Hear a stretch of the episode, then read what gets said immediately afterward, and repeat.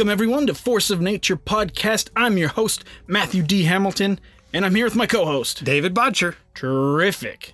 This week, we are going to look at some unpredictable, strange, and bizarre stories, all involving animals. Uh, this idea kind of came to me when I was searching crazy ways people have died, and there was some animal related ones, so I thought this could be a fun idea. Let's roll with it. And Dave, you've got some stuff for us as well, right? Yeah. Great. Yeah. Um, so yeah, this is gonna be a fun episode. It's gonna be a little different, but I think it's gonna be fun. Uh, we hope everyone enjoyed last week's episode where we finished off our crocodile and alligator series. Last week was attack stories, which we uh, were sad but very interesting Yeah. and entertaining. Uh, we also go back and look at croc and gator attack statistics on it. So go back and check it out if you haven't yet. And go back and check the whole croc and gator series. Uh, I think it I think it was pretty good. Yeah. Uh, the most listened to episode of the series was the Gustav, which uh, kind of makes sense, and I kind of figured that. Yeah. But yeah, go back and check. The Crocs and Gators were fun to do. I am a little bit kind of glad that we're done with it, so now we can move on to other things. Oh, yeah? it was it was it was really good, and I enjoyed it. Crocs are can be pretty scary sometimes. Yeah. But as always, we are joined in the studio by Colonel Cheetor. How you doing today, buddy? You two jabronis better have some good stories this week. I mean, I, I plan on it. Yeah, I've got a couple here and there. Yeah. the rest is up to Matt. it's always up to Matt. But uh, as always, we want to thank all of our listeners from around the world. Thank you for following us and helping us grow, uh, helping our small cult like following. That's what I like to think of it as. And if you enjoy the show and you want to contribute, what you can do is go to iTunes or whatever platform you use, give us a rating, give us five stars, say something you like about the show, say whatever you want, really. That doesn't matter, but give us five stars. I feel like we've been growing our audience lately, but we haven't been gaining any um, ratings and reviews. So Oh. please do that if you can for us. I know it takes like 30 seconds, but it, it means a lot. And that's it's really like the lifeblood of a podcast is the reviews. So the more we get and the more positive ones we get, the more popular our show gets and it, things just take off from there. So Yeah. please do that if you can for us. But Dave, what do you say we get going with our first story? Let's do it. So, for our first story, we are going uh, to April 2016 and we are going to Indonesia. Hmm? And we meet a young woman named Irma Bule. She is 29 and she is what they call a, a, a Dugnot singer. Doug, yeah, Dugnot singer, which I guess is someone who performs uh, kind of in a risque manner. And Okay. oftentimes they use snake handling as part Ooh, of it. Oh interesting. So it's like belly dancing snake charming. Yeah, I mean that's the closest thing I can go with it for him. Interesting. And I guess she's been doing this since she was a child. Uh, but yeah, Dangnat, to my limited knowledge, is like a, it's a it's kind of a music genre in Indonesia. I think I think it's like it's a street performance, and then once you gain notoriety, you perform on stage, and you know your name gets Oh, bigger. okay.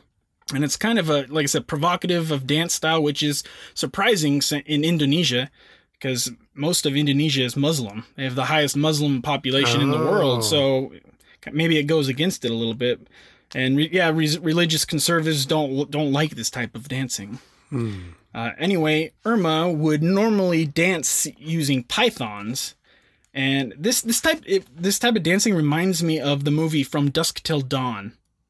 Do you remember that? Did you ever see Oh, that? I didn't see that one. I've uh, only seen clips. Mm-hmm. was uh, George Clooney and Quentin Tarantino. I, don't, I don't think he was directing it. He he was starring in it. It's a vampire movie, but the the best scene is where smoking hot Salma Hayek is doing like a performance, and she's in like a really small bikini. She's looking good, and uh, she's dancing with this python. And I don't know if it's with Irma's doing is quite like that, but that's just kind of Huh. what it reminded me of. okay. But uh, oh, and then like during the, her during her dance, she turns into this crazy looking vampire, and the rest of the whole club does.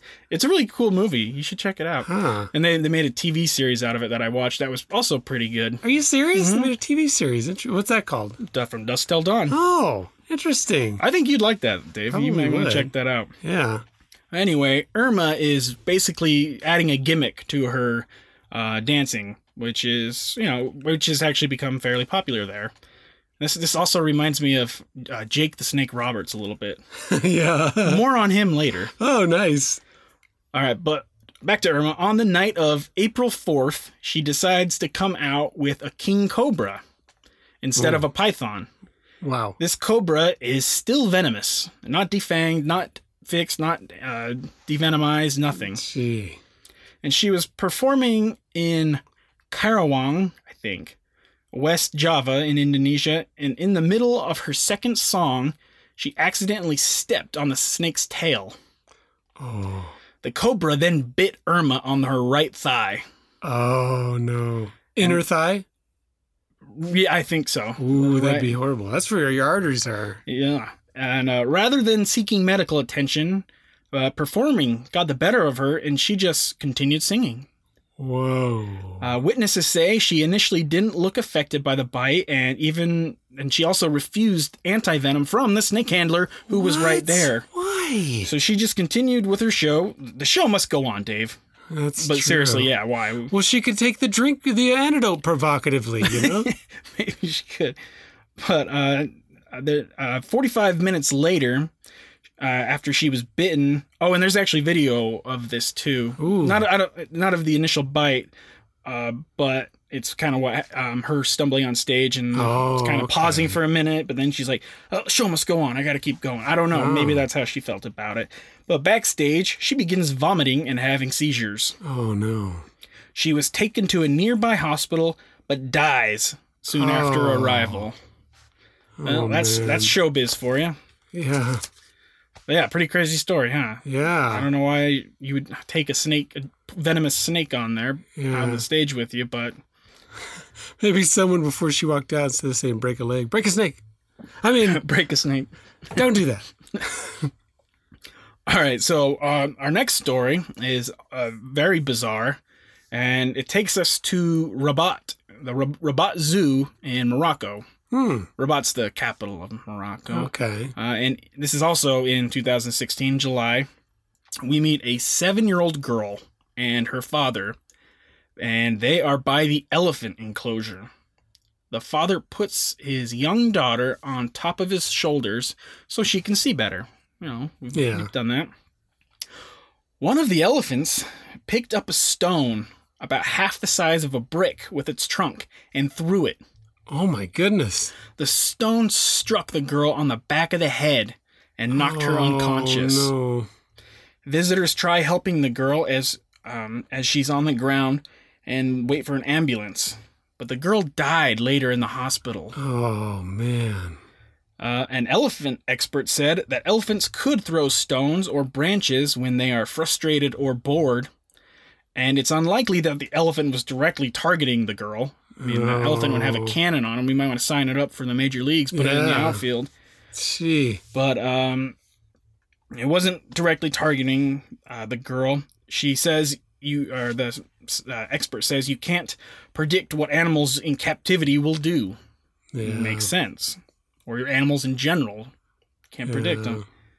Uh, the Rabat Zoo issued a statement offering its condolences for the girl's family, but denied responsibility for her death. They add that the enclosure, which housed three elephants, complied with international standards. And it uh, said the girl's death was rare, unpredictable, and strange. Yeah. I mean, I don't see how it's anybody's fault that an elephant just picks up a stone and hucks it wildly. I mean, I doubt, yeah, I doubt the elephant was aiming for it, but that's that's just a freak accident. There's A bunch of these stories are kind of freak accidents like that. Gee. Uh, but while we are on the subject of elephants, I found something interesting. Uh, I didn't that I didn't know about, and I want to I want to go over it. And that's execution by elephant. Huh. Apparently, this was a thing. Wow. Execution by elephant was a common method of capital punishment in South and Southeast Asia, Gee. particularly in India, where Asian elephants were used to crush, dismember, or torture captives in public executions. Isn't that insane? Uh, elephants were trained to either kill victims or to torture them slowly. Jeez. Maybe that elephant in the zoo was one of their uh, one of the was a descended dis- from him. descend- Yeah. oh, sorry. We used we used to stone back in the day. But uh, most commonly employed by royalty, the elephants were used to signify both the ruler's absolute power and his ability to control wild animals. Mm, You know, they're trying to put that over, making them look important. yeah. The intelligence, versatility, and domestic domesticability. Yeah, that's I said that right. of the elephant uh, gave it advantages over using other wild animals like lions or tigers, which were used by like the Romans and they've they've been used before. But elephants, it makes sense that they would be better because they can be trainable. Yeah. And elephants are better than horses. Horses can be trained to charge into battle, but they they won't willingly trample an enemy Mm. and will instead try to leap over them. Elephants, no problem. They will trample people. and elephants are like they're really smart. They're super smart Yeah. and they're very trainable. Um, we will have elephant episodes in the future for Okay. sure. We're, I, I want to do an episode all about African elephants and then one all about Asian elephants. Okay. And then it might be a series in its own. So All right. elephants will come up sometime. Uh, this form of capital punishment is known as gunga rao. Hmm. I think that's how you say it. uh, one brutal technique used was in India as late as the 1800s. They would um, tie a person by a rope connected to the elephant's leg, and then the elephant. The elephant would then walk through the streets, dragging the victim behind him. Jeez. And if the prison, eh, they did this to like rebels or prisoners, and if the prisoner didn't die, the elephant would simply just crush their head under its foot. Oh my goodness. Ele- elephant executions have gone on for centuries, Wow. dating back to ancient Rome in like 6 BC, all the way to the early, uh, all the way to the 19th century. And then uh, when the British Empire kind of took over parts of India, they kind of abolished it and Okay. got rid of it. But many cultures used this practice back in the day. Uh, sometimes people would put weapons on the elephants, like they need it, but uh, they're really not necessary to put weapons on them. But uh, they would uh, uh, cover their trunks and their hooves with blades Jeez. uh, and they would use that to slice open victims. oh my goodness. Uh, in other areas like Sri Lanka, elephants were fitted with sharp metal tips on their tusks. Instead of slicing the victims, elephants would stab them and rearrange the their organs. Oh my goodness. Isn't that that's pretty brutal? Yeah. Um, Wow. in the kingdom of Siam, uh, which is now Thailand, elephants were trained to toss victims into the air before crushing them to death. Wow. which is pretty easy for them to do, honestly. yeah. Then in the kingdom of Cochinchina, Cochinchina, I don't know, southern Vietnam is where it's at now. Criminals were tied to a stake while an elephant would charge into them and just crush them. My goodness. So while these executions happened, there was always uh, they always had a keeper riding on the elephant, kind of telling it what to do. Oh. and giving the elephant orders. Uh, some monarchs adopted this form of execution for their own entertainment. It sounds like this sounds like a real Game of Thrones type thing Yeah. to be doing, does. doesn't it? It does. Are there, there's no elephants in Game of Thrones ever, is there? Hmm, no, I don't think there is. I don't. I don't think there is either. I thought there was in the book, but I don't think they ever did put it in the. yeah, I don't recall. Probably didn't have the budget. I don't know. It's got the budget. believe me, their new episodes are like 15 million a piece. wow. Yeah, so they could fit an elephant in if they wanted. Jeez. Anyway, um, some, uh, or sorry, so I have a quote from an eyewitness account of one such execution, and this execution was held in public for everyone to see. The execution was in- intended to be gruesome on purpose, and this happened in the city of Baroda in 18 in 1814. So this is a quote. I'm going to just read it, okay? The man was a slave, and two days before had murdered his master. The elephant was brought out with the driver on his back, surrounded by natives with bamboos in their hands. I guess, like, I think of like kendo sticks. Oh, okay. Uh, the criminal was placed behind the elephant on the ground, tied to tied his legs by three ropes, which were fastened by a ring on the elephant's right hind leg. Every step the elephant took jerked the man forward till his limbs were dislocated, Oh my goodness. were dislocated and broken. Ugh. After a while, the man, who's still alive, must be going through excruciating pain. After having been tortured in this manner for about an hour, Jeez. he was taken to the outside of town where the elephant was instructed to put its foot on the head of the criminal and crush it. Jeez. So that's uh, what they did. Uh, Execution by elephant is kind of cruel and unusual punishment, but they, Yeah. they did it back then. Sometimes they had the elephants crush one limb at a time to prolong the suffering. Oh Can you imagine that? Just crush a leg, crush an arm, crush another leg, crush your other arm, and then leave you for a while, and then finally crush your head. That's crazy. You know, it's funny Britain abolished that one, yet uh, Europe was deep in those weird contraptions of let's stretch Yeah. your limbs until they break. Well, that was more medieval. I mean, they did this back in medieval times. That's true. I, I guess we were all just morbid back then. Dude, It was a, it was our we teenage were. phase of uh, of hum- humanity, I guess. You know. Yeah, they were everybody was morbid back then. Like there's lots of different types of execution. I mean, a guillotine is a nice execution compared to this. Yeah, that's true. You think about or Quick. Firing squad. That's a good way to go. That's quick and easy. This isn't unless it's crushing your head right off the bat, then it's not quick and easy. But if it's breaking all your limbs and dislocating them, tossing you up in the air, that's not a good way to go. I would not choose that choose that way. Gee. Uh, and sometimes they would even have the elephant pull off limbs. Oh man. Can you imagine? I mean, elephants are definitely strong enough to do Oh, that. yeah. But like, I just can you think? Uh, just thinking about it makes you. Mm. But uh, a pretty messed up way of execution, to say the least. Yeah. And in uh, in some areas, the condemned, the people, the prisoners or whatever, were able to be subjected to what is known as trial by ordeal. And uh, so convicts were thrown into the elephant pit, and if they could fend off and survive the attacks by the elephant, they were granted release and could leave with their lives. Mm. I imagine that'd be pretty difficult, but maybe it, Yeah. maybe it happened once or twice. But yeah, execution by elephant was used much more commonly than anyone would expect. Wow. It's kind of cool, right? Yeah, It is yeah, cool, at but the it's- same time, it's, it's really- it's bad. They're messed up. training the elephants for that, you know. Oh. Yeah, elephants are, you know, they try to be a nice creature, but I don't know. That's like uh-huh. training dolphins to kill people, you know. yeah, we all know dolphins as being nice to us, you know. Yeah, I mean, elephants are one of the animals that we oh we we love elephants because they're really cute Yeah. and they're they're really smart and we just can associate with them. You know what I mean? Yeah. But they can also be even in the wild. They can also be scary monsters. They yeah. they do kill a lot more people than you would think in, Oh. in the wild in India and Africa, and we will cover that sometime. Okay. But yeah, I love elephants. They're awesome. Yeah.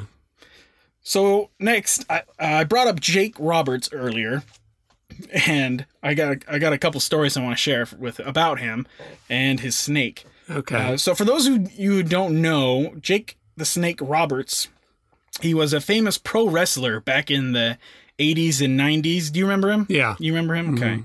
And he, he he had a real. I've done some. I've there's other. He's been. He was on Joe Rogan's podcast recent and recently, and then there's been other stuff about him come out. Hmm. And he had a messed up childhood. Oh, really? Yeah, I'm not gonna go get into all of that Oh, okay. backstory and all, but it was messed up. And then he had a really bad drug and alcohol problem, like really, really bad. What wrestler didn't? Yeah, back then that's actually kind of true.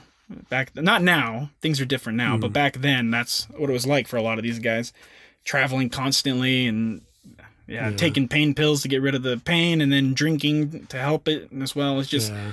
that's just how it was. But um, he's he is doing better nowadays. Um, DDP, you know, that Diamond Dallas, Page yeah. has helped him out with all that. I, Oh, I'm okay. getting in a little too far with, with this is not necessary for the story, but uh, anyway, Jake is uh he's a Hall of Famer now, WWE Hall of Famer. And okay, I do want to talk a little bit about him. So. Okay. uh, in in Jake's prime, he he was really amazing. He was he was normally a bad guy, and he was an excellent bad guy. and he didn't have a stereotypical look or stereotypical body of a wrestler back then. I always mixed him up with Jesse Ventura. To me, they kind of look the same. They both Yeah. had that mustache. Ventura, yeah, they, he did have a mustache. Ventura was a little bit before. I, I don't know Oh, that much okay. about Ventura, but um, he yeah, Jake didn't. He was a big guy for sure, but he didn't have like a Hulk Hogan bit or Ultimate Warrior build. Like the muscles weren't there, but he, he so he was different is what I'm trying to say. He was different, and he did these really like dark promos, and he talked he talked very light spoken, but it drew you in. You know what I mean? He talked dark, and so you had to like put your ear closer to the stereo, and that's what it felt like. And he he he was a big in psychology Oh, it. okay. and uh, yeah, his character was big into psychology, and he also invented the move which, uh, known as the DDT. Oh, okay. You know what that is? Yeah. That's where you underhook the head and then just slam it down. Yeah. Uh, he invented that, and I mean it's used. Oh. It's used nowadays. They use like flips and they flip each other and then DDT each other now. Okay. But this was the this was the original, and it's like listed as the greatest wrestling move of all time in some Oh, people's really? books. Yeah, it's just so simple. I mean, you did that in a if you did that in a street fight, it would work the exact same. You know what I mean? All right, but I could talk about I could talk forever about him and wrestling, but uh, let's get into more about what I'm going to talk about. So he was probably most famous for carrying around a python with him to the ring. You remember that? Yeah. And it's funny because it's funny he did this because he was actually quite afraid of snakes, but he had to learn how to handle them. And a lot of Jake's storylines revolved around his Burmese python that was named Damien. Oh yeah. And he would throw Damien on top of his opponents. after he would like DDT him and pin him and whatever, and then he'd put the snake on him, and Nice. people's reactions were crazy. Like the audience would goes crazy, it went crazy over him. And he even um, he had a feud with Andre the Giant. Oh, really? Yeah, he had a big feud with Andre the Giant. And, he, and Andre was very afraid of snakes. Oh. And they, it, it took a lot of convincing for um, Jake to be able to throw the snake on Andre. oh wow. And you, you're a big Andre guy. Yeah. There's a lot of stories about Andre that I've found out. Uh, like Andre could pound like a hundred beers in one night. Yeah. I've heard some of those. It's And crazy. one thing he would do is, all right, I know this doesn't relate, but a quick sidebar. Andre would sometimes, uh, when it, when he was in the ring, if he didn't really like a guy, he would fart on their head in the ring, and there was nothing that anybody could do about it. And Andre was just would just laugh. And can you imagine that coming out of him? So oh man. there's there's so many good Andre the Giant stories. Speaking of Andre the Giant, you got to watch Princess Bride. I He's know. in it. I I have seen parts of it, but I know you're on this. I have of- given you so many reasons to watch that movie, and you still have not yet watched it. I'll watch it sometime. okay. Um, and while traveling, uh, okay, but yeah, let me get to the let me get to these Okay. stories that I keep going off on. All right, when traveling, uh, Jake would travel with Damien, but he there was a, he actually used um, several different snakes, so they were kind of interchangeable. Okay. but That one one's Henri, so yeah, you're not coming out. Well, yeah, he would um he would get a new one and then he wouldn't have to feed it for a couple months because they they don't need to be fed for Oh, a couple of months. So, and he didn't want to he like he didn't want to have anything to do with it really. And then the the snakes would spend the they he had to travel with it like carry it around with him and the snakes he would leave him in the bathtub and put some water down in there like in his hotel room oh my goodness.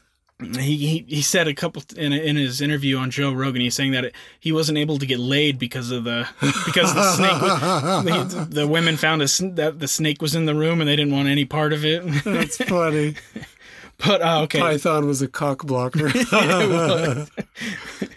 all right. But uh, one time to the story now. One time Jake was traveling and at the airport, and he would so what they would he put um the snake in a locked trunk. And in this trunk, the snake is wrapped up in blankets and in also inside of a bag, so it doesn't get cold because it gets Oh, cold on these flights. And Jake is hurrying through the airport trying to make his flight, and he keeps hearing his name being called over the intercom, telling him to report to report in for something. And but Jake thinks that this is a rib, and that's a wrestling term. That's what they call pranks. Uh-huh. And so he kind of ignores it. And then when he gets to the gate, security is like, "There he is." They walk they walk him over to the window overlooking the tarmac the tarmac and security asks is that yours? Jake looks out and sees a pissed off python loose on the tarmac with like eight guys surrounding it.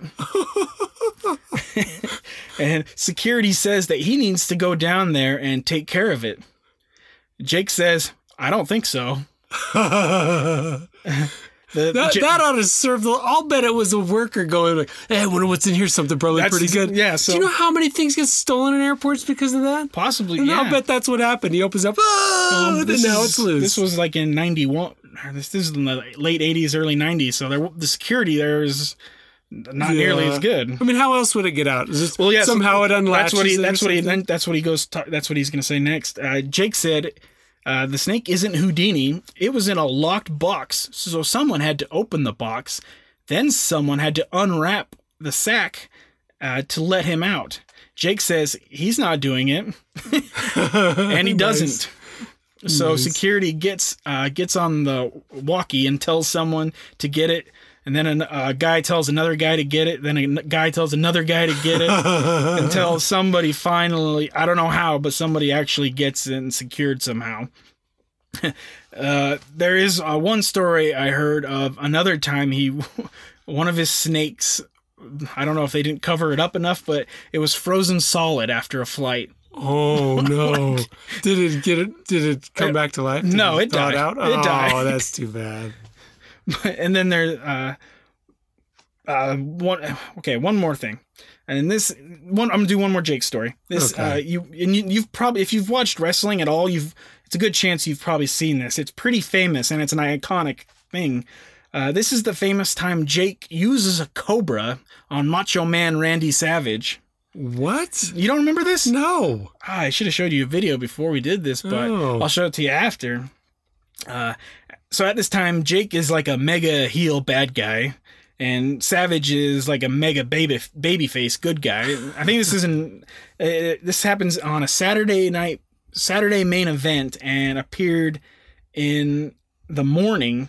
So a lot of like children watched this happen Oh. and it, it it's, it's it's like scarred a bunch of children they Oh, still talk really? about it today yeah it was in nine it was in 91 i think Hmm. so what happens jake um, so in the ring this is the stuff they plan out so jake eggs savage to get into the ring with him after jake just had a match and won uh, savage takes the bait they get into a fight and jake ties savage to the ropes like hooks his arms in between the bottom and the middle rope Uh huh.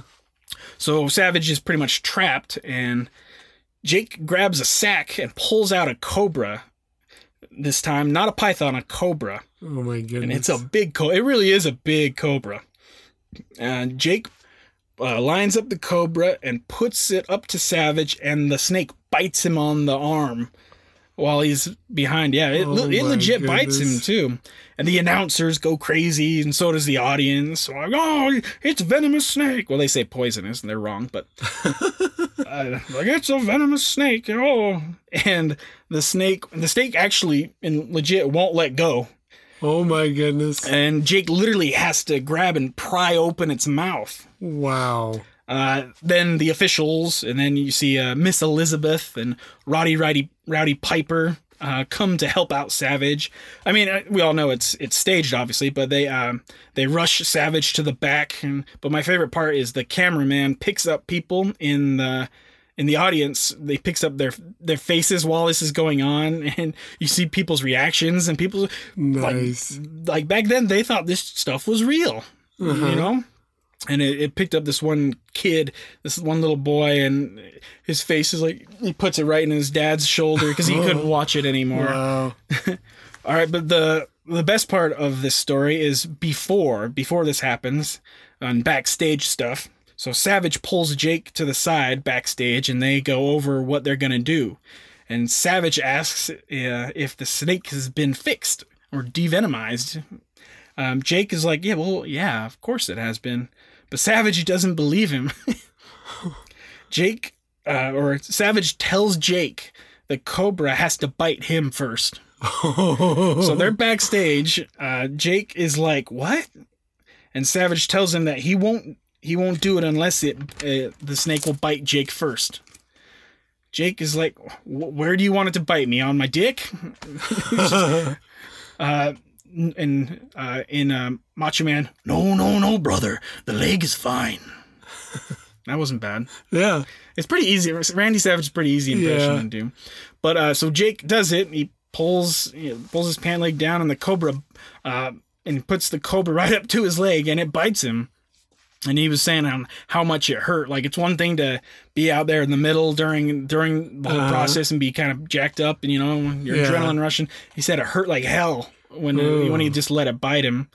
Uh, um, once it's done, Savage is like, "So stay here, brother. Don't take any antidote. Don't don't take no elixir." And he makes him stay there for for for quite a- for like 10, 15 minutes, and and he watches him the whole thing. He's like, uh, then says, "Okay, we can do this thing, brother." nice. But yeah, sometimes the backstage stuff is more fun than the actual show. And there's even, but yeah, that's that's the story on how that whole thing happened. And then there's uh there's one uh there are there's lots of Jake the Snake Roberts stories and his snake stories. There's like one time uh Jake was messing around backstage with the snake and Roddy Piper pulled a gun on him and told him to get that snake out of his face. Oh. That's kind of fun, huh? Wrestling Yeah. was wild back then. It was. Uh, so, all right, that's enough of Jake. Pulls a gun out. pulls a gun out because oh Roddy my Piper was goodness. deathly afraid of snakes. And a lot of these guys were afraid of snakes. Well, the snakes are, hmm. uh, can be scary. Like, I don't want a snake thrown on me. Well, yeah, it was back in the 80s, you know, the movies made them horrible, you know? Snakes were the worst things Snakes to are get bit by, just, you know? they, they freak people out. Yeah, But just, I just thought that was kind of fun stuff to mention. yeah. All right. That's crazy. So did it ever constrict anybody? No, I never constricted Oh, anybody. okay. But he, he went through a couple of them because some of them might have died. Oh, uh, he, I don't. There, I'm not going to go anymore because. Uh, but let's let's let's see what you have for us oh okay. this episode, Dave. Okay, yeah. So I've got more of uh, these are horrible ways to die. Okay. Okay. So I threw in one as uh, it, it's mainly animal, but there's one That's fine. might be kind of neat to describe as heat stroke. Heat stroke. Yeah, in fact, I'll just start with that one. Yeah, All right. this is it's a horrible way to die, and this will kind of explain what happens to your body Okay. during each temperature. Okay, so if your body temperature hits 101 degrees, you know you hit that when you're sick. It doesn't feel good. No. Uh, so you know, you, you never mind that the air temperature is way too hot because you'll be in a, outside if, if you're getting heat stroke. If you reach the top of the pass, you know you you'll you'll win. But yet at 102, then each powerful downstroke. Let's say you're biking. This is from biking. Okay. Each powerful downstroke of your pedals, your core temperature climbs a tiny fraction of a degree, and you've entered the fever of exercise zone, which is between 100 and 105 Okay. And that's trained athletes to endure it. Athletes have trained themselves to endure it. They can do it, but um, for us, we, we, Like- would, we wouldn't want Yeah, to. Yeah. You gotta be really in good shape. So, every, and 103, every nine seconds, each of your two million sweat glands squirts a drop of moisture through a pore, then recharges. And without the cooling mechanism of your sweat, at that pace, your body temperature is going to rise 0.9 degrees every minute, and you'll reach heat stroke range within 12 minutes. At 104 degrees, the road steepens. as You stand on your pedals. Painful knots form in your biceps. You start to get heat. Your muscles will get heat cramps. Okay, it's it's that's because of you sweat out so much sodium. Sodium is the electric. Uh, never mind, I won't get into it. no, no, I, I It doesn't matter. Okay, yeah. anyway, so um, so your heart's pounding and it's trying to, to keep, but it can't keep. all uh, your veins, your arteries can't keep circulating what it needs to stay cool. So, and it will start to lack, and you won't have enough pressure for it either. So your blood flow will slacken, and your vision starts to get fuzzy. At 105, you begin to hallucinate. Wow. Yeah, you'll start getting pains in your body, and just and uh, you'll start. You know, if you were still on your bike, you'd veer off and you you tumble down. You know, you'll start yeah, to go black. bike, yeah. Yeah. At 106, you'd be lying unconscious, suffering heat stroke. Your cellular metabolic rate, which is how fast your, your cells turn fuel into energy, It accelerates. Your metabolism is occurring more than 50% faster than at normal temperatures. Your body's literally cooking itself from within. At 107, yeah. At 107, you're vomiting repeatedly, uh, and your sphincter re- uh, releases. So, 109, you, you start to just have seizures all over your muscles. And 110 to 113, mitochondria and cellular proteins dissolve. Your heart and your lungs start to hemorrhage. Blood coagulates in your veins. Heat damages your li- liver, kidneys, and brain. A lot of things. Yeah, and perforates your intestinal wall. Toxins emitted by spent digest by digestive bacteria now escape into your bloodstream. And this triggers septic shock and your heart will stop. That's it. Boom. So, yeah, don't get your heat up that much. So, Yeah. if you think about it, I remember, you know, when we'd get sick and your body temperatures rise and they're like, oh, 103, you got to go in. It's like, as a, as a kid, I never understood it because I was like, man, I've been at 110 temperature and I'm fine. But but it's the body temperature that makes a difference because even though you're if you're in 110, your body can cool itself mm-hmm. down below that. But if it can't, yeah, it's, Yeah, it's, that's it causes problems. So yeah, that's why they say at 100 and was 103, they're like you might need to go to the hospital. 105, definitely get to the hospital. Because remember what it said at 105, that's when you can start to hallucinate. Hallucinate, yeah. Yeah, and then f- from there, it's just it's it's bad. Yeah. So And you don't need to be biking for that to happen. no, you, can, do have- it. It could be you can do anything. Anywhere. It's it's horrible. Yeah, it's. But yeah, exercising will increase your core temperature. So if you're exercising outside in the heat, boom, that's when I see. That's when it usually hits. I mean, that's. I mean, it could just happen when you're It always outside. hits You could just yeah, that but you too. could just have it happen when you're outside if you're in too hot a weather and you're not. Yeah, you can. Yeah. Uh, in fact, uh, if you're not used to it, you, you kind of have to acclimate yourself. We we get used to going to baseball games all the time because our kid plays ball. We took our cousins, our nephews, one time. They're not used to being outside like that.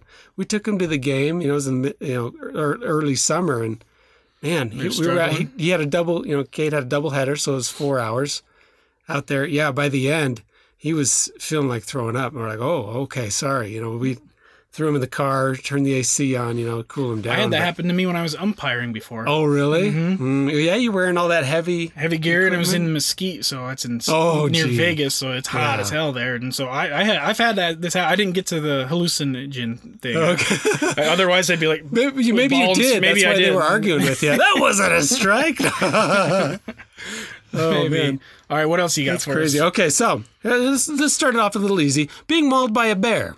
Yeah, we we've talked about this before. Yeah, so you know, being a bear attacks are, are rare, but they kill an you know killing an average of two people per year. So, but anyway, let's say one starts to attack you, and uh, hypothetically, you know, you kind of try to run inside, thinking you can run inside a log cabin and be safe. A minute later, the animal smashes through a window, a determined scowl in its ugly mug. Banging pots and pans together to no avail, you retreat back to the bedroom. What if scenarios? Yeah. Okay. Ordinarily, the bear will flee, but today he follows. he hits you in the shoulder with a powerful shot, sending you to the floor. Holding you down with his paws, the Bruin begins scalping you with his front teeth. You hear chipping away as your, at your skull, and pain send your nerves on fire. In a desperate attempt to fight the animal off, you roll over on your back, exposing your throat, and the bear bites down. That's it. That's all you need. Well, we've talked about before. Bears will eat you alive. Yeah. Yeah. Well, yeah. So yeah, that kind of created a vivid thing when you're I get what you mean. scraping your skull, you know. Ugh. I wonder if someone you, that happens, you'd be like, "Oh, it's like a chalkboard. Stop, stop, stop! I can't take it." While he's killing you, anyway. So another way um, to go, I'll skip that one. This is poisoned by a blue-ringed octopus. Hmm. Yeah, they're they're very poisonous. Venomous. They have a toxin. Toxin. Is it poison or venom? Uh, it would be a. Well, Do they inject See, it? it's it's not ejected; it's a bite. Well, But they don't have like the, they don't have fangs and they don't sting. Oh, I So I guess it would be poisoned. Hmm. I don't know. Yeah. Okay. So anyway, let's say let's say you pull one from the water and it starts to change color, developing a set of blue rings. When you drop it back in the ocean, you notice a dot of blood on your hand. You didn't even feel the bite. Okay. Um, so, like I said, there's no fangs or sting, but you've been bitten by a blue ringed octopus and the neurotoxin, which is tetrodotoxin, dot. Oh, I'm doing Yeah, it. don't- Sorry, I'm doing a math. pulling me. Tetrodotoxin. It's 10,000 times more toxic than cyanide. Was injected five millimeters deep into the skin, and it's making its way through your body. Within minutes, your mouth goes dry, and soon after, your face and your tongue go numb. It reminds you of the time you tasted fugu, you know, and you lose the ability to speak, and it becomes pretty impossible to walk, even. I wouldn't know either. Anyway, so uh, this is your girlfriend. She'll call you for an ambulance after you collapse, but you remain unconscious. You remain conscious as the toxin causes total body paralysis. So the par- paramedics will place you on your side to prevent you from choking on your own vomit, but they don't know what else to do. Okay, 15 minutes after being bitten, the muscles uh, responsible for breathing are then paralyzed. So then you slip into unconsciousness, heart stops beating, and then asphyxia sets in. Yeah, that sounds terrible. As Oh well. yeah, fifteen minutes after being bitten by 15 one of minutes. those. That, God, we might have to do an episode on them. God, I know. I don't hear you don't hear much about those, but uh, it sounds dangerous. So here's another crazy one: a sea snail. Sea snail. Yeah, poisoning by a sea snail. So let's say you scoop, you go down, you scoop up a seashell that's sitting on the shore. you know, almost immediately you suffer an intense pain in your right leg and an immediate shortness of breath. You figure one of the shells must have rubbed your leg wrong the wrong way, so you dump it back out and continue walking. As you head back to your tent, which you were camping on the beach, um, your walking becomes labor- labored. Your right leg has gone numb. Concerned, you pull up your shorts a little and notice a tiny mark that looks something like a bee sting. Fifteen minutes after the snail harpooned a lethal mixture of more than six peptides into your body, you develop a severe headache. Your right leg continues to swell, so you pop an aspirin for the pain and waddle over to the communal fire. Soon you begin vomiting. With your appetite gone, you limp back to your own tent. Your speech starts to slur. Mm, you know, not that you're with anyone, but then paralysis starts to set in. The snail's venom blocks calcium and sodium channels in your central nervous system, leading to paralysis. So, let's say someone comes, and concerned friend comes and checks on you in the morning, they'll just find your face covered in vomit. Vomit. Most likely you're dead. So Yeah. it's crazy. That's another, yeah, venom. That's venom because it was injected. That's true. Yeah, harpoon. So you want to hear death by bees? What death by bees would be like? Yeah. Okay. So you know you'll start as an indistinct hum, you know, and uh, let's say you're you're climbing, you know, and you start to hear that hum. Yeah, you kind of ignore the buzzing in your ears, but then all of a sudden you feel a pinprick on your thumb, and you so you look up and then you realize there's a beehive right above you. That sounds terrible. You, you didn't notice because you were drunk, I guess. I don't Yeah, know probably. the first few pinpricks don't really endanger you because you're not allergic, you know. But they've sealed your fate because then each sting is accompanied by an alarm pheromone that smells vaguely like bananas and sends the hive of bees into a defensive frenzy. So the bees begin pouring out of the hive and they sting every inch of your body, but seem particularly drawn to your head and your neck, areas of high vascular system.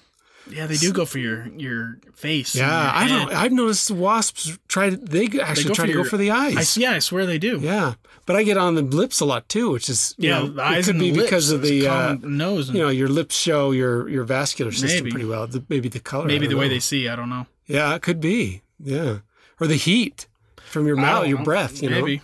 know. Yeah. So anyway, fighting, you're swatting them away. You swallow a fistful of the bees, which proceed to sting down the inside of your throat. Hmm, I don't know if you'd go this far, uh. but so your friend takes you down to safety, but you're covered in a thousand stings. The human lethal dose for honeybees honeybee stings is estimated to be between 500 to 12,000 1200 stings. Five, so 500, 500 stings to 1200 could stings potentially could kill, you. Yeah, it's lethal for humans. If you receive if you receive medical care, um, off the cliff you begin to vomit and you start suffering from diarrhea and incons- in, in, incontinence. But your friends help you to the trailhead where paramedics take you to the hospital. A few days later, you're released from the hospital in good spirits. Unbeknownst to you or inexperienced doctors, you'll be dead by the end of the week. Proteins in the venom are dissolving blood cells and muscle tissue, releasing debris. As the debris accumulates, your kidneys become clogged. You, you begin to experience renal failure. Two days later, you're back in the hospital and die before doctors can begin dialysis.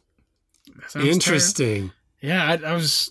I didn't know that. I was curious on the, the amount of bee stings that you need to have. That's that was Yeah. my biggest takeaway. But that sounds terrible as well. Yeah, but even then, yeah, even getting treated, there, there, there- there's then the second effect from it all. Yeah. That's crazy. Well, So the last last one, this one's a little different. It's pretty unusual too. How's Okay. that? This one's killed by a beaver. oh, wait, is this um is this a story? No, it's just Okay. it's just hypothetical as the other ones. So this beaver pond looks so inviting. With temperatures hovering around 90 degrees, you decide to go for a quick dip after a long hike. You're swimming back to shore when searing pain courses up from your ankle to your thigh. Your right leg dangles uselessly as you flail helplessly in the shallow water. Clawing your way through a slimy growth of algae, you manage to limp onto the beach. As you drag yourself from the water, you see a thick ribbon of red trailing back to the pond. Blood streams from your lower legs as you dial 911 with shaky fingers on your cell phone left among your belongings. You never see the aquatic culprit, a fiercely territorial rodent with powerful jaws capable of felling a three foot wide tree. By the time the medics arrive on the scene, you've bled for, to death from a severed artery and a torn Achilles tendon. Mm.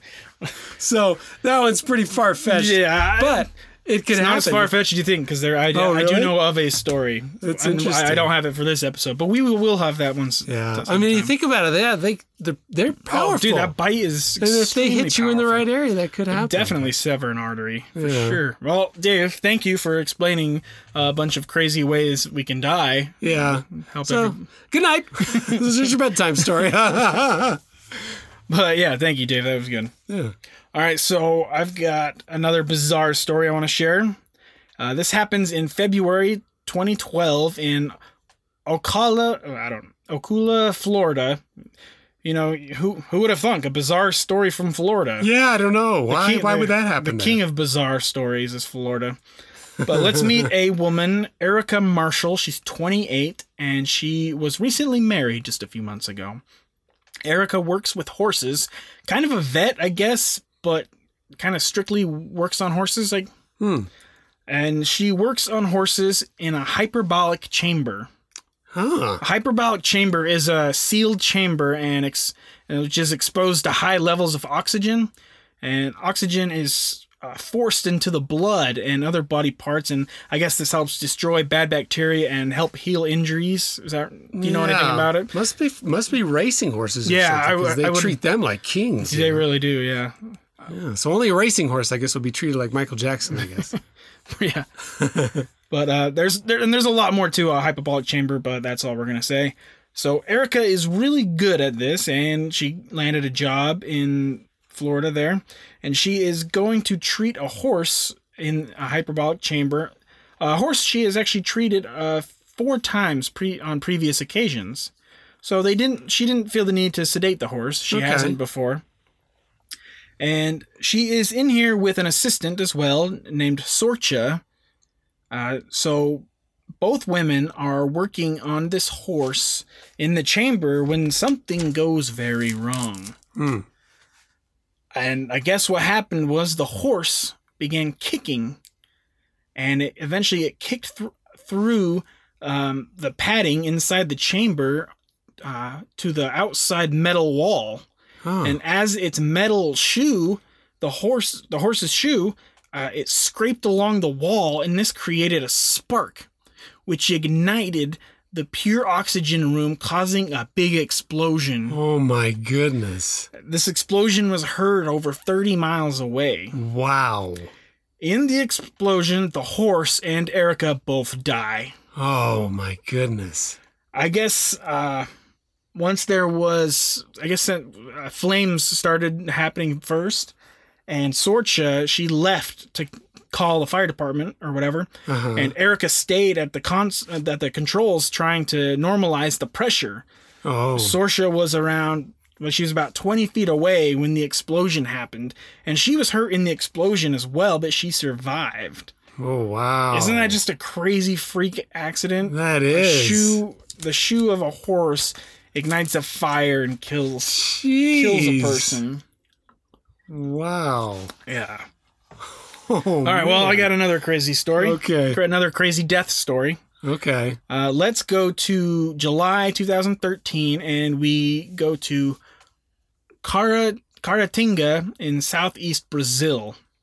And we meet a man uh, named, well, we're just going to call him D'Souza because I have no chance on his first name. Uh, he is 45. One night, he and his wife were just sleeping in their bed, you know, like you do. Hmm. When all of a sudden, a very large cow falls through the roof and falls on top of D'Souza. Oh my goodness. Yep. And how does a cow get on a roof? I don't really know. But apparently, the cow was grazing in a hill behind the house. Maybe the hill connects to the roof somehow and then you just easily walk on. I don't know. Oh wow. Where was this at again? In Brazil. Oh. So, uh, his wife was totally unharmed. The cow was ultimately fine too. And D'Souza had a fractured leg and was conscious when rescuers arrived. And they, they thought he was going to turn out to be okay. And he was talking normally. But hours later, while waiting to be seen by a doctor, D'Souza dies from internal bleeding. Oh. His family says it wasn't the cow that killed him. He died because he had to wait too long to see a doctor. Oh. His brother That could be an Intermountain Healthcare commercial. his brother says, uh, and I quote, being crushed by a cow in your bed is the last way you expect to leave this earth. But in my view, it wasn't the cow that killed my brother.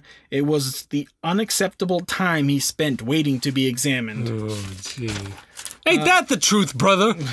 His uh, grieving mother, Maria, says, I didn't bring up my son to have him to be killed by a falling cow. Uh, you know, I don't think any mother Crazy. did. Has. No. wow. And this is actually the the third incident in the area w- within the last three years, and but uh, luckily, I'm sorry. I just keep thinking of, honey, honey, wake up. What is it? There's something on the roof. It's probably just a raccoon. and a, a, a two or three thousand pound cow comes crawling in. oh man, that is sad though. That it, Yeah, and then but there was Oh. other incidences, but um, this was the only one that resulted in a person being killed. Uh, falling cows, not something you'd think you'd have to look out for. no. Gee, Yeah. that's crazy. So I've got one last story for us this Okay. week, and I've been sitting on this story for a while, but I just haven't had a place to put it in our show until now. For this story, we are going to Norway. I don't think we've had a story from Norway yet. Hmm. This might be our first one, but this happens in August 2016. Uh, it happens on a mountain plateau in southern Norway, not too far from Oslo, the capital. This area is also uh, um, uh, has a heavy tourist, and a lot of tourists and hikers go there. But during this time in August, thousands of reindeer migrate through this area. Uh, I think I said this once before, but reindeer, so reindeer and caribou, they're the exact same. hmm Th- I think I've said that before, but they this is the exact same thing, just in living in different areas and called different names. Mm. But one day, a large storm came rolling through, and during this storm, during storms, what herd animals they, what they do is they like to huddle together in groups, you know, try to keep warm and not Mm-hmm. Feel get as safe, wet. Yeah, yeah. just feel safe in general. So now we're gonna skip ahead, and a couple hunters who they're not hunting, but they're trying to get a count for the upcoming season. They're just kind of Oh, scouting okay. things, I guess, something Yeah. like that. And what they find are 323 dead reindeer, Oh my goodness. including 70 calves. The reindeer are all huddled up like they were during the storm. One guy says it's as if someone just turned off a switch and the reindeer just died where they stood. Huh. But what happened is all these reindeer died from a lightning strike. Oh my goodness. hmm And I've got a bit more on what Well, they were they were holding hooves, and so they all get it, kind of a thing. No, I'm gonna explain that. Okay. But yeah, so that's what happened. That's 323 reindeer. So uh, when animals are in groups, um, most are killed by the ground current.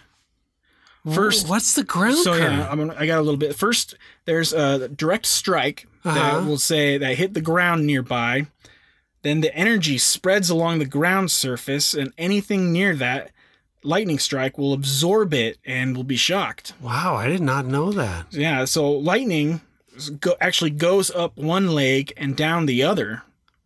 Animals are Oh. more vulnerable um, to this because their legs are spread out more than humans. So the ground currents travel more easily in their bodies. And it didn't matter if they were touching or, or holding hooves. It didn't matter at all. It mattered how close the reindeer were uh, to the actual lightning strike. Huh. So ground currents are the thing that's responsible for the most lightning uh, related deaths and injuries Crazy. for people and animals. So what happens is the electricity goes through the body, it passes through the nervous system and the nerves. The the deadly part is that it stops the heart. Oh. That's why it looked like someone flipped a switch and the lightning stopped and because because the lightning stopped their hearts and then they just die right there. Jeez. Uh, one question you might have is how far can a ground current travel from the initial strike? And that depends on a lot of factors, but in this particular case, the reindeer seemed to have been in an area that was 50 to 80 meters, so that's 160 to about 260 feet, give or take, in diameter. So the reindeer all died because they were in a close proximity to each other. Isn't that in- it must have hit in the middle of them or something. No, I don't. I don't know. I don't. is crazy. It really is. It, maybe it did hit in the middle of them. I mean, Wow. I don't know. And wh- while it's hard to keep track, uh, there have been other reports of herds of animals being killed by lightning, but normally it's smaller herds, like ten to twenty type of thing. Hmm. But yeah, that's uh, that's pretty crazy. That's pr- pretty bizarre. What a bizarre thing to happen. And I also read that any animal can be struck by lightning. We don't really think about that. It's something you don't think about. But I mean, he, people get hit by People lightning, too, yeah. and um, there are. But there's been reports of seals, turkeys, giraffes, and elephants all being killed by lightning. oh, wow. Yeah, it doesn't pick. It just any anything can die from lightning. That is crazy. Yeah. But yeah, 323 wild reindeer killed by one lightning strike. Wow. I didn't know that that could actually happen. That is nuts. Uh, but you're going to like this. The largest herd of animals ever killed by lightning was back in 1918 when two large bolts of lightning struck and killed 654 sheep. oh my goodness. The best part is where this happened. It happened in American Fork Canyon. Are you serious? Yeah, I'm serious. Oh right here, goodness. right here in Utah, which is from where we are in Salt Lake. Uh, it's less than an hour away from here. oh my goodness. We could go visit this site, Dave. That is crazy. 654 Yeah, dead sheep. I'll bet that farmer lost everything in one shot. oh, for That sure. is nuts. Uh, but that's pretty cool. That's right next door, huh? Yeah. Uh, and now we have some. We have something to brag about. Yeah. Hey, does Salt Lake have any, or does Utah have any weird animal records? Of course we do. Most Well, no- most uh, animals killed in one lightning strike, 654 to be precise. Nice. So we got that going for us. yeah. That's true. You know, I remember as a kid, lightning strikes were used to be worse than they are. You know, they aren't as bad here in the valley anymore. You get them in the mountains, crazy. Yeah, But in the valley, it's not as bad anymore. It, it, it, the, when I was a kid, they were strong. But since we've settled so much, I think we've changed Maybe- the climate here a bit, and so it's not as I don't know how it's it not as vicious. Because yeah, we used to be out. You'd see them coming over the lake, and Yeah, They well, were- we still see it, hard. maybe it's not as much. I don't know. But anyway, Dave, uh, those are our bizarre animal stories, and that is going to wrap up the episode. okay, Uh, I hope everyone enjoyed these stories. I'm a big fan of like uh, stories that are strange and like bizarre and weird. I, I just I like that kind of stuff. yeah, And we may even do a part two sometime because I'm positive there are more stories like this out there. oh yeah, All right, so for next week, unfortunately for me and the listeners, but fortunately for you, Dave, you are going on vacation. Yeah. And surprisingly, it's not to Disneyland. Nope. It's to Alligator Land. Yeah, tell tell everybody where you're going. We're going to the Carolina, North Carolina, flying into North Carolina, and then go down to South Carolina. What part? Uh, we're going to be at Myrtle Beach. Myrtle Beach. Yeah. I've never been there. Sounds Yeah. nice though. Um, try to find a gator. Yeah. to Take Oh, some pictures oh. of gator for me. well, I'm not going to put my toe in. I'll tell you that much. You know. All right. But yeah. We'll stop to see if we do see one. I would. I'll be looking. Look for like Yeah. go out of your way and take a picture of a gator so we can at least post it on the All right. page. but next week we are we are not going to have an episode next week, uh, but the following week we will be back and we will have another edition of recent animal stories and attacks that have happened in the last two months. And I have some I have some really good ones that I've found. Uh, I, these those episodes are always fun. The recent ones. Yeah. I mean, we've got a a really strange one in a cassowary attack Oh. that we're going to talk about. And then there was another um, poachers killed by elephants. I, th- I think that's what it was. Oh. So there's going to be some good stories in that week and or in two weeks. So we, we I might even try to do a bonus episode so we can put something out. Um, we'll see how it works. But as of now, the the idea is that we're gonna be off next week and then come right come right back and uh, go go from there. But uh, Dave, what if our listeners want to help contribute? What is something that they could do?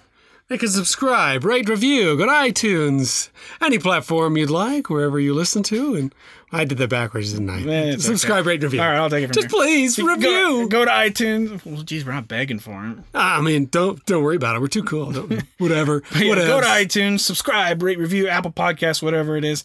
Give us five stars. Say something you like about the show, if you, or go to whatever platform you use. Give us a review there, or you can even go to our Facebook or Instagram page and say something there. It just really helps. Uh, it helps us get noticed. It, it's like I said, it's the lifeblood of a podcast or the reviews. So please do that for us. It helps a lot. And also, if you want to be even more awesome, you can become a producer of the show, and by giving a donation, we would be more than wonderful. I worked really hard in putting this together, and all the money's going to go right back to the podcast anyway. Your wife has accused me of stealing your children's notebooks, which I'm going to admit it might be a little Uh, true. the evidence is right here. I have been stealing your kids' notebooks, yes. So uh, I need to go buy more notebooks. at least I admit it.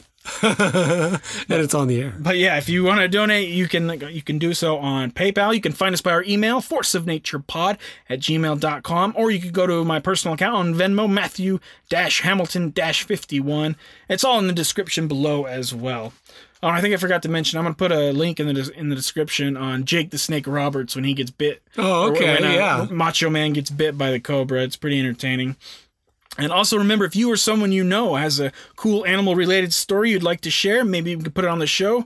Uh, or if you just want to communicate with us, ask us a question, suggest an episode idea, feel free at any time to email us. Or you can do it on Facebook as well. And also, do us a favor, recommend the show to family and friends, help build us up. Tell them we're on iTunes, Spotify, Google, Stitcher, all the ones we need to be on. Dave, do you have anything to add? No, I'm good. All right. Well, enjoy your vacation. Thanks. Um, how about you, Colonel Cheetor? Hey, Dave, my bags are packed. I'm ready to go. Your wife's coming, right? you were you were not coming, and you were not going with Dana. What what's wrong with you? Now, Be a third wheel or something too. There's no way. maybe maybe he'll sneak on there somehow. Uh, This is the Force of Nature podcast. Thank you for joining us. Tell your friends, be a part of building us up, and we will see you in two weeks. bye.